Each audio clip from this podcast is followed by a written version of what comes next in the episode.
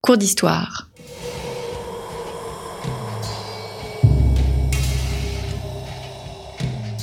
Une émission de la rédaction de Storia Voce.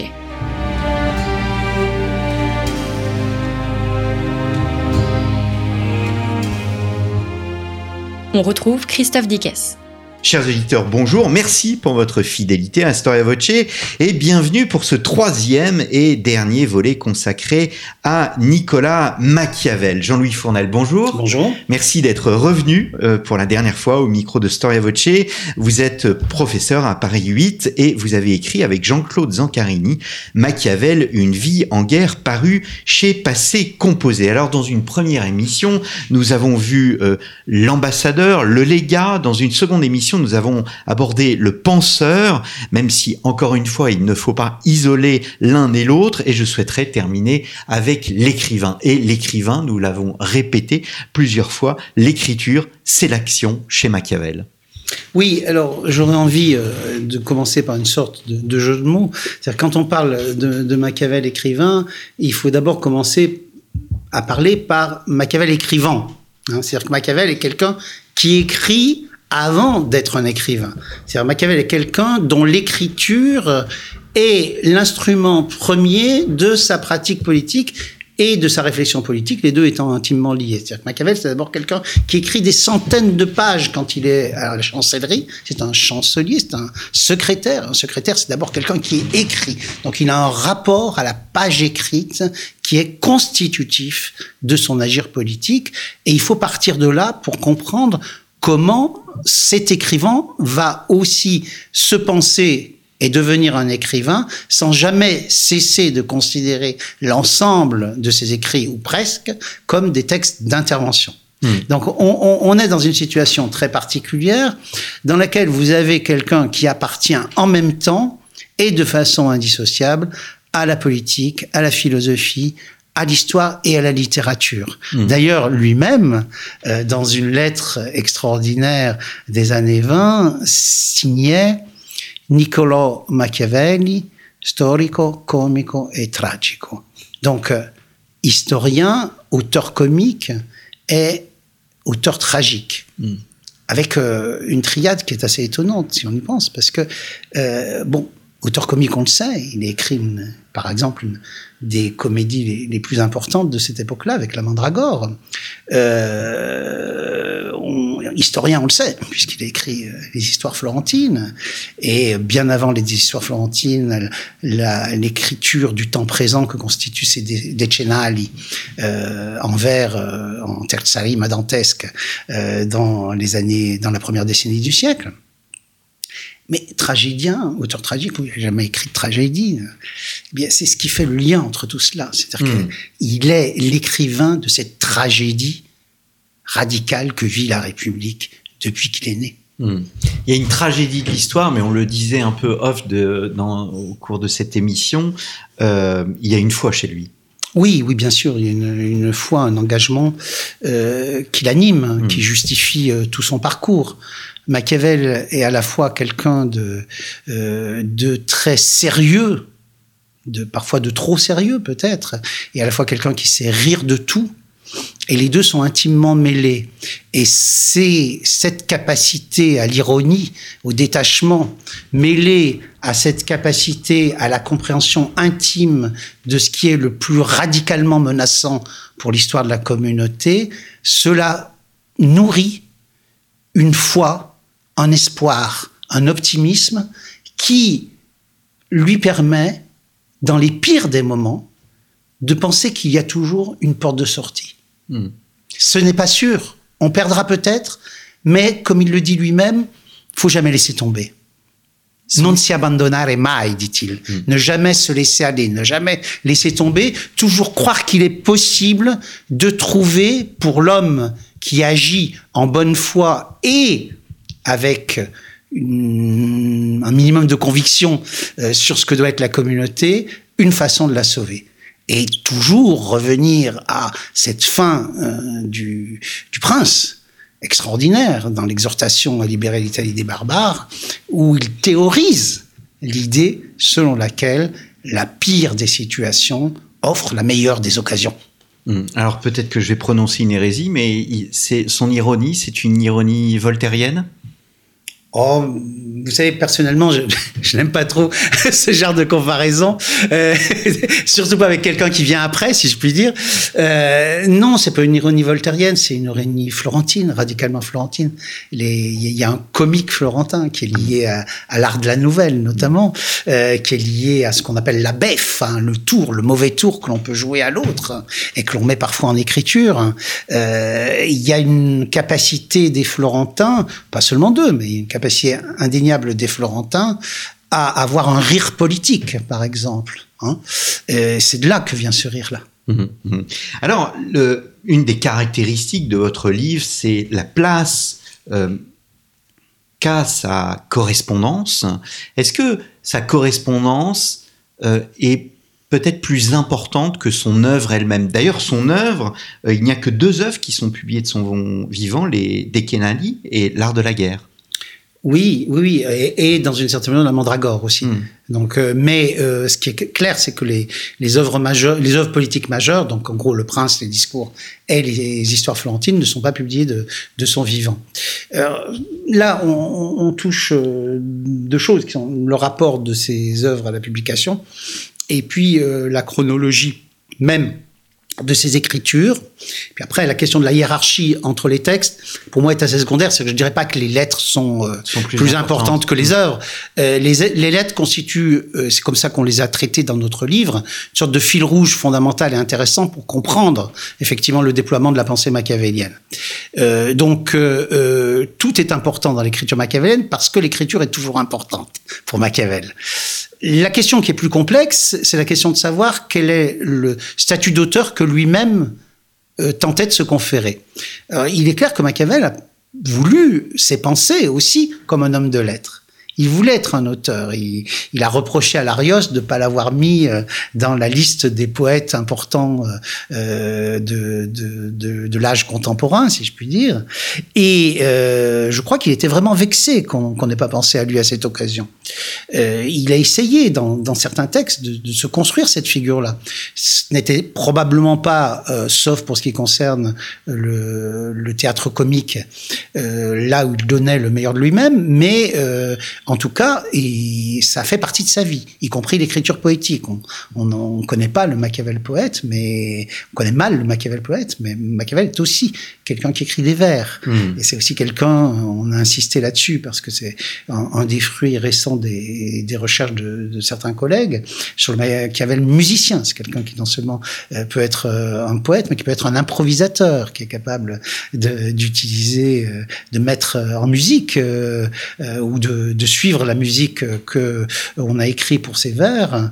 Et euh, à partir de là, on voit bien que l'écriture, c'est quelque chose de compliqué qui est à la fois euh, de l'ordre de, de la rédaction fonctionnelle quand il est chancelier, quand il est secrétaire, mais aussi qui peut être ludique, qui peut être une écriture de divertissement ou tout simplement une écriture de conversation. Parce que n'oublions jamais une chose, c'est que Florence est un lieu où on parle et où on parle de politique quotidiennement, partout, dans tous les espaces, et que ces conversations animent nourrissent les écritures. Les discours naissent aussi de conversation, pas seulement, hmm. mais aussi de conversation. Et les discours naissent dans les jardins de la famille Rucellai aussi. Hmm. L'art de la guerre aussi, dans une certaine mesure. Et à cet égard, ce n'est pas totalement un hasard qu'ils choisissent la forme du dialogue pour en rendre compte. Hmm. Donc, euh, on, on, est dans une logique, si vous voulez, où la question de la publication ne passe pas seulement par la question de l'édition. C'est très important. C'est que euh, le prince est connu du vivant de Machiavel, on le sait, on en a plusieurs attestations. Il est même connu au-delà de Florence. Oui. Euh, à Sienne, vous avez un, chancelier qui le cite explicitement dans ses textes. Vous avez le travail d'Agostino Nifo euh, de plagiat réécriture euh, du prince hein, dans, au début des années 20. Donc le prince circule. Le prince, dans une certaine mesure, est public il a été publié, même s'il n'a pas été édité, si je puis dire. Hmm. Parce qu'il y a une circulation manuscrite des textes qui les fait exister. Et d'une autre façon, les discours, dans une certaine mesure, sont aussi publics, pas simplement parce qu'il y a une circulation des manuscrits, mais parce que très probablement une partie d'entre eux a été proférée, a été dite. Hmm. Euh, parce que euh, Florence est un lieu où les gens savent ce qu'a dit l'autre sur la politique dans telle et telle circonstance, même si l'autre ne l'a pas publié. Hmm. Donc on a un rapport à l'écriture qui est très particulier, qui est à la fois du côté de l'octorialité, mais à la fois du côté d'une sorte de pratique incessante et renouvelée. Hmm. Il y a un style chez Machiavel ou bien des styles? Alors, la question du style de, Machiavel est une question extrêmement complexe. Je pense que euh, il est clair que les, toutes les écritures ne se ressemblent pas, qu'il est assez difficile euh, de euh, dire que les, les, textes de gouvernement ou les, les lettres euh, de chancellerie sont écrites comme euh, les histoires florentines. Ce serait absurde, et évidemment, euh, ce n'est pas le cas. En revanche, il y, a, il y, a quelques, il y a quelques points communs, je pense, à l'écriture de Machiavel. C'est que vous avez chez Machiavel le choix, qui est un choix parfaitement rhétorique, hein, même si c'est un choix qui se dit anti-rhétorique, euh, qui est celui d'une écriture que j'appellerais rapide, immédiate, nécessaire. Euh, avec Machiavel, euh, un petit peu d'ailleurs à l'image de ce qu'a été euh, sa pratique de chancellerie, vous avez une économie temporelle de l'écriture qui fait que hum, nous tenons avec Jean-Claude Zancarini, et c'est un grand débat, on va dire, dans, la critique machiavélienne, nous tenons que les écrits de Machiavel ne sont pas des écrits qui sont euh, ruminés, écrits, réécrits au fil de euh, multiples rédactions qui peu à peu euh, progressent vers une sorte de fin du texte. Nous pensons que le prince, les discours sont écrits vite, sont écrits d'un trait, même s'il peut y avoir après des réinterventions de, de l'auteur euh, ici ou là, mais que vous avez une sorte de jet de l'écriture qui est important et qu'il faut prendre en compte et qui, dans une certaine mesure, relève de cet apprentissage de l'art de l'État euh, qu'il a eu au sein de la chancellerie mmh. quand il devait écrire vite, de façon efficace, compréhensible et univoque tous les jours des dizaines de textes. Hmm. Dans les histoires florentines, vous parlez, je vous cite, hein, d'un non-genre qui traduit en mots des fragments euh, variés d'expériences de pensée. C'est une forme de, de, de puzzle ou, euh, ou plutôt, on va dire, l'exposé de méthodes, d'exemples? Alors euh, là, ce, ce, que vous dites concerne beaucoup les discours. Hein. Euh, les histoires florentines, ça existe. Il y a ça aussi, mais il y a aussi la constitution, si vous voulez, d'une sorte de, de, de, retour à un grand récit mmh. euh, euh de, euh, de, de l'histoire de la République. Hein, qui peut exister par fragments, mais dans lequel il essaye de retrouver une continuité. Alors, ce, qui, ce, qui, est intéressant dans cette affaire, à mon avis, c'est de réfléchir sur la question d'achèvement du texte. Hein. On, on, est, aussi bien dans les discours que dans les histoires florentines, face à des textes qui sont, dans une certaine mesure, euh, inachevés inachevés non pas parce qu'ils n'auraient pas eu le temps de les finir, mais parce qu'ils sont structurellement inachevés. Mmh. Parce que le, le, type même de pensée qui s'y déploie relève d'un chantier ouvert et pas d'un monde clos. Et euh, à partir de là, on, on, a un rapport à l'écriture qui est un peu différent. C'est-à-dire que euh, Machiavel est mort pas très vieux, finalement. Il aurait pu... Euh, avec des si, on peut mettre Paris en bouteille, mais on pourrait aussi penser à l'écriture machiavélienne au-delà. Il aurait pu éventuellement reprendre ses textes, c'est pas sûr d'ailleurs. C'est pas sûr. Mmh. Je pense aussi que euh, il n'avait pas nécessairement comme objectif d'achever euh, les discours différemment de, de ce qu'il a pu faire. C'est en cela qu'il est finalement euh, tout le temps dans l'action. Oui, oui, parce que euh, si c'est une des raisons pour lesquelles, par exemple, euh, nous, nous pensons avec euh, avec Jean-Claude Zancarini qu'il est assez peu probable, il y a tout un débat sur les, les, la chronologie des rédactions des discours, par exemple, qu'il est assez peu probable que Machiavel ait pu travailler sur les discours après 1520. 1521, euh, parce qu'il avait autre chose à faire, en quelque mmh. sorte. D'abord, évidemment, écrire les histoires florentines, et puis surtout parce que les deux dernières années de sa vie, il les a passées en campagne, aux armées, pris intensément et quotidiennement par cette ultime tentative, qui est une des choses dont, sur laquelle on, on, a beaucoup insisté dans notre livre et qui souvent est laissée de côté dans, dans les, les, textes sur Machiavel, c'est l'ultime tentative de 1525 à 1527 pour que l'Italie ne succombe pas sous le joug de la Pax Hispanica, sous mmh. le joug impérial. Mmh. Et, cela, ça veut dire que quand vous êtes dans cette situation-là, l'écriture, elle est d'un autre ordre. L'écriture qui est importante dans ce cas, c'est de nouveau l'écriture des lettres. Et d'ailleurs, vous vous en apercevez bien. Si vous regardez la chronologie des lettres qu'on a à notre disposition, vous avez une époque où vous avez assez peu de lettres. Euh, entre, on va dire, 1515 euh, et euh, 1522, 23. On a assez peu de lettres. On a assez peu de lettres pour des raisons euh, évidentes et qui sont que, comme il reste à Florence, il n'écrit pas et parce qu'il voit les gens, tout bêtement, donc il a besoin de leur écrire. Et, mais aussi pour une autre raison, c'est que ce n'est pas l'écriture de lettres qui est la plus appropriée à ce qu'il est en train de faire politiquement. Mm. Alors qu'entre 1525 et 1527, de nouveau, on a une sorte de, de, de, de ré, réémergence de de, l'écriture euh, de, lettres, euh, qui est extrêmement importante. On a des lettres extrêmement fortes, notamment des lettres avec Guichardin, justement. Mmh. Mmh. Quelle est la place du dialogue dans, son œuvre? Il l'utilise euh, beaucoup? Alors, Machiavel a écrit, on va dire, un dialogue et demi. Alors, un dialogue qui est un vrai dialogue, hein, qui est l'art de la guerre, qui est même un dialogue assez classique, dialogue humaniste classique, euh, avec un devisant principal qui est Fabrizio Colonna et des, des, des jeunes gens qui, qui l'interrogent pour euh, avoir son avis sur telle ou telle question concernant l'art de la guerre. Je me, je me permets de vous couper, le fait que ça soit des jeunes gens, c'est une chose très importante. Ah, c'est une chose capitale. C'est une chose capitale. C'est une des choses qui a donné une seconde vie à Machiavel à partir du milieu de la seconde décennie. Euh, c'est retrouver des interlocuteurs. Mmh. Et à cet égard, le, le, la différence entre les, les lettres de dédicace des, des discours et euh, du prince mmh. est extrêmement euh, crucial. Hein. C'est-à-dire mmh. que dans les lettres des discours, il explique pourquoi là, il va pas s'adresser à, à, à, un prince, mais à des jeunes gens, justement. Mmh. Donc la, la, question de la jeunesse, qui ne devient d'ailleurs jamais un jeunisme hein, chez Machiavel, est, est, est, tout à fait fondamentale. Mais bon, pour, pour revenir à ce que vous disiez sur le dialogue, euh, il a écrit un dialogue, il a écrit un autre petit texte que certains appellent dialogue, qui n'en est pas vraiment un, mais qui est en partie un dialogue, qui est le texte sur notre langue, hein, sa, prise de position dans la question de la langue vulgaire. Euh, mais surtout, Machiavel est quelqu'un qui pense de façon dialogique. C'est-à-dire que le, le, prince est, euh, à mon sens, non pas un traité politique, contrairement à ce qu'on dit euh, souvent, mais c'est un traité politique qui se présente sous forme dialogique de par son argumentation. Et de la même façon, les discours, dans une certaine mesure, ont une structure dialogique.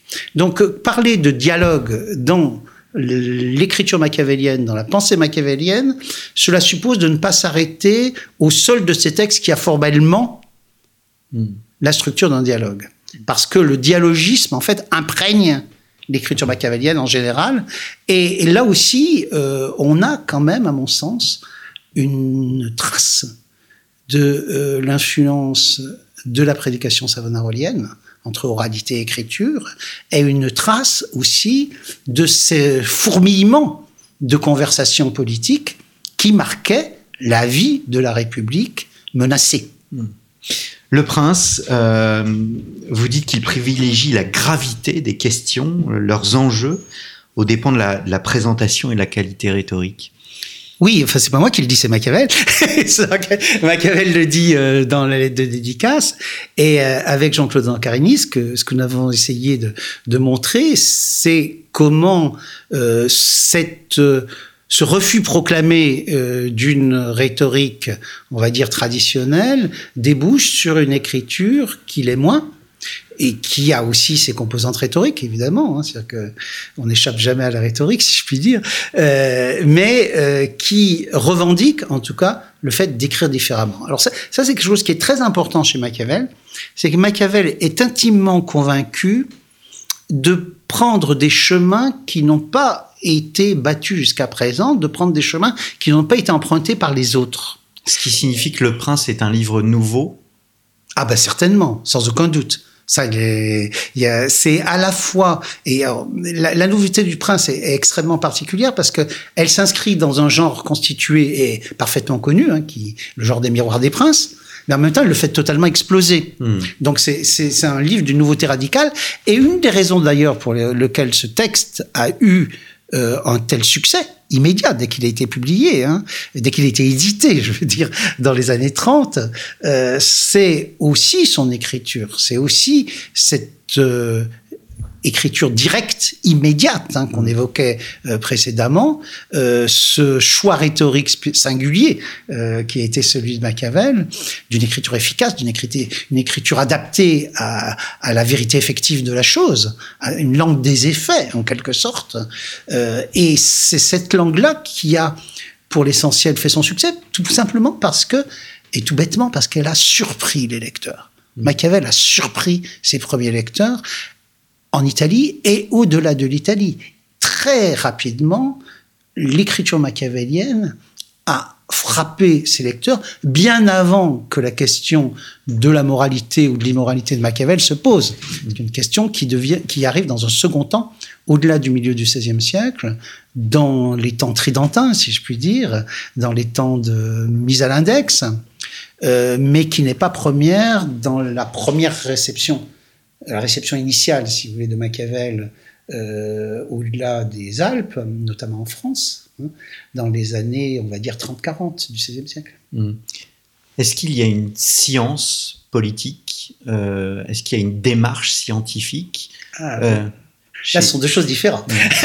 Donc, euh, si je peux me permettre. Non, il n'y a pas de science politique. Il n'y a pas de science politique. Machiavel ne croit pas en une science politique. Démarche scientifique, c'est plus compliqué. Qu'il y a en tout cas une, une tentative de construction d'une rationalité politique euh, très claire chez, chez Machiavel, mais euh, j'ai envie de dire que Machiavel échappe toujours à lui-même.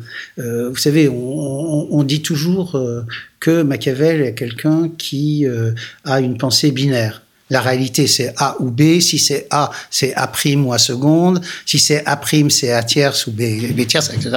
Avec une sorte d'arborescence un petit Mm. peu euh, à, à la Ramus, euh, et qui serait d'ordre effectivement pré-scientifique, si je puis dire. Alors, oui, oui et non. C'est-à-dire que ce qui est extraordinaire chez Machiavel, c'est que il vous dit bon voilà, la situation c'est A ou B. Et puis euh, quelques pages plus loin, il vous dit oui non mais il y a peut-être C aussi. hein. Ouais. Euh, pensez tout bêtement déjà au chapitre 3 du Prince. Chapitre 3 du Prince, après qu'il nous ait dit de façon extrêmement concise, dans un, un texte qui est une sorte de, de, de merveille de condensation, euh, une sorte de merveille de condensation qui est le chapitre 1, dès le chapitre 3, qui lui est au contraire un des chapitres les plus longs du texte, qu'est-ce qu'il va faire? Grâce au personnage de Louis XII, il va nous dire qu'en fait il existe des principautés mixtes. Hmm. et que même le même prince, par exemple Louis XII, peut être un prince nouveau quand il est à Milan et un prince ancien, si je puis dire, quand il est à Blois, à Tours ou à Paris.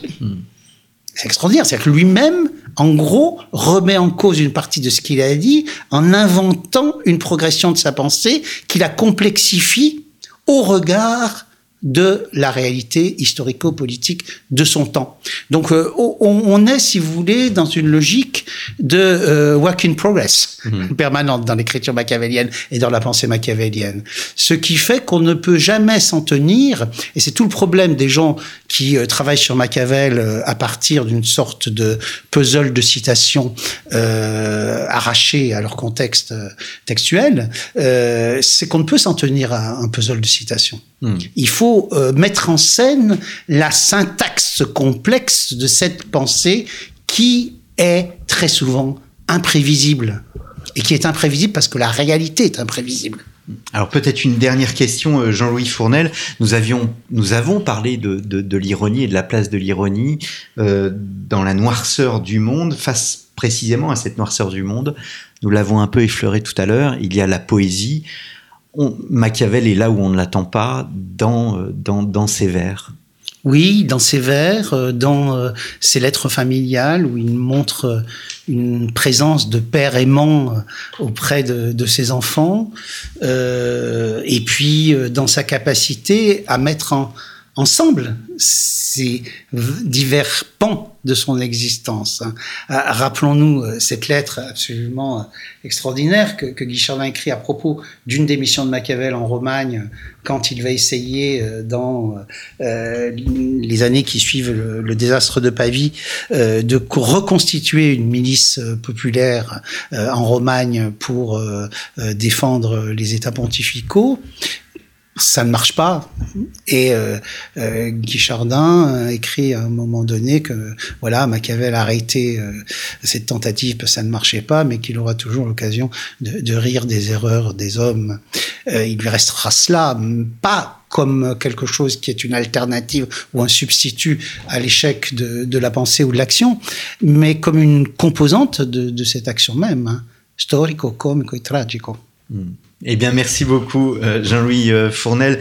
Vous avez euh, donc écrit avec Jean-Claude pardon Zancarini, Machiavel, Une vie en guerre, paru chez Passé Composé. Si vous n'avez pas encore écouté les deux premières parties de cette émission, chers auditeurs, je vous y renvoie. Donc, Machiavel, le légat, l'ambassadeur, mais aussi le penseur. Merci beaucoup. N'hésitez pas. N'hésitez pas à nous soutenir et nous nous retrouvons la semaine prochaine pour un nouveau cours d'histoire.